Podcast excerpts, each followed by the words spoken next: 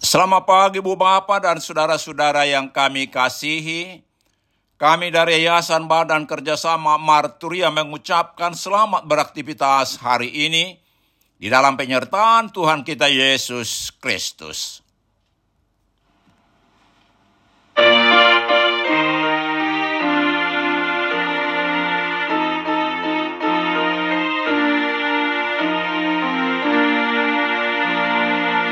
Pasu-pasum tongosonmu Ido-dido hatami. Suruton dimna badia Bosur mabain rohaki.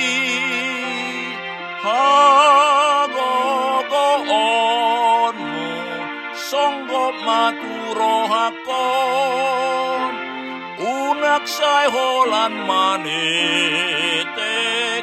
Gohi sandok dirikon Bereng masai hubai ma Nungara derohaki Guru di homa ngoluku Doho tau tinobus mi Oh songgom maturohakon unak sai holan manetek bohi sandok dirikon.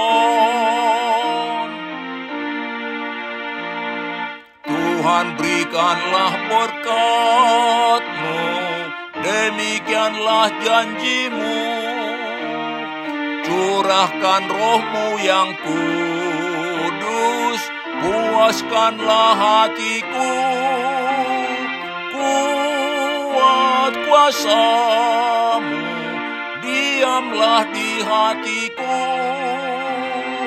janganlah hanya menetes, biar tercurah penuh.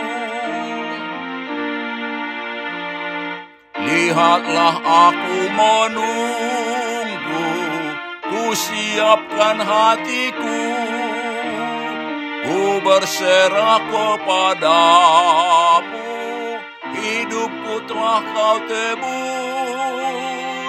kuat kuasamu, diamlah di hatiku.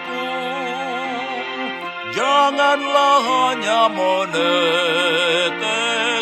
biar tercurah penuh.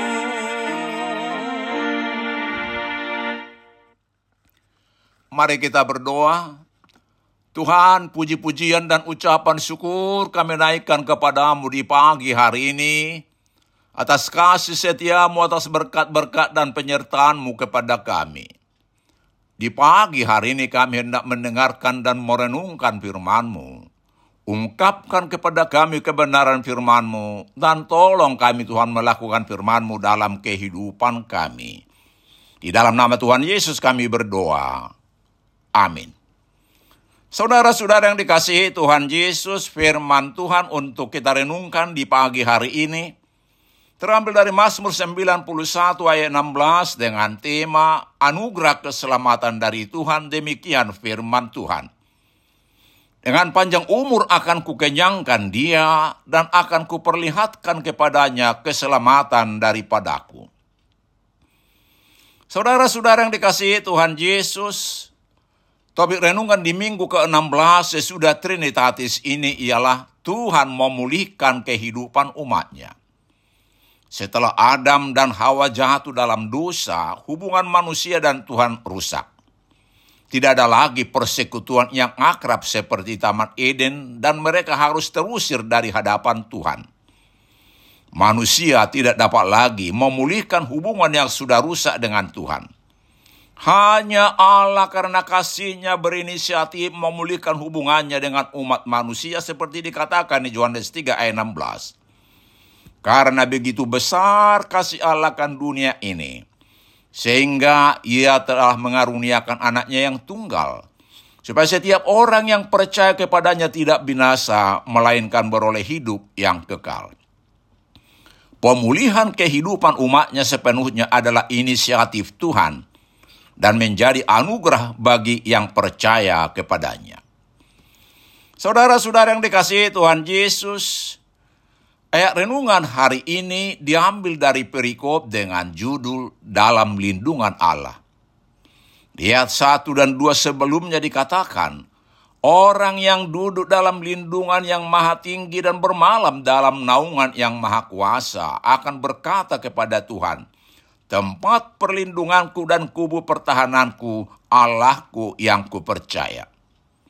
Jadi ayat renungan hari ini diberikan kepada orang yang duduk dalam lindungan yang maha tinggi dan bermalam dalam naungan yang maha kuasa diberikan kepada orang yang berserah kepada Yesus Kristus, Juru Selamat manusia, dan tidak bersandar kepada manusia, kepada akal pikirannya sendiri. Saudara-saudara yang dikasihi Tuhan Yesus, marilah kita menyerahkan hidup kita ke dalam tangan Tuhan, biarlah Dia yang menjagai dan memelihara kita. Hanya Tuhan yang kita kenal dalam Yesus Kristus penyelamat, pelindung yang dapat memberikan umur panjang dan keselamatan kepada kita. Allah dalam Yesus Kristus sudah menganugerahkan kepada kita keselamatan dan hidup yang kekal. Bukan hanya umur yang panjang, tetapi hidup yang kekal bagi kita yang percaya kepadanya. Berbahagialah orang yang mengandalkan Tuhan Yesus. Amin. Mari kita berdoa. Tuhan Yesus, Terima kasih Tuhan yang sudah menganugerahkan kepada kami kehidupan sehari-hari dan keselamatan. Tolong kami untuk terus bersyukur kepadamu atas anugerah yang sudah kami terima dengan melakukan perbuatan baik sebagai ucapan syukur kami kepadamu. Amin. Selamat beraktivitas hari ini.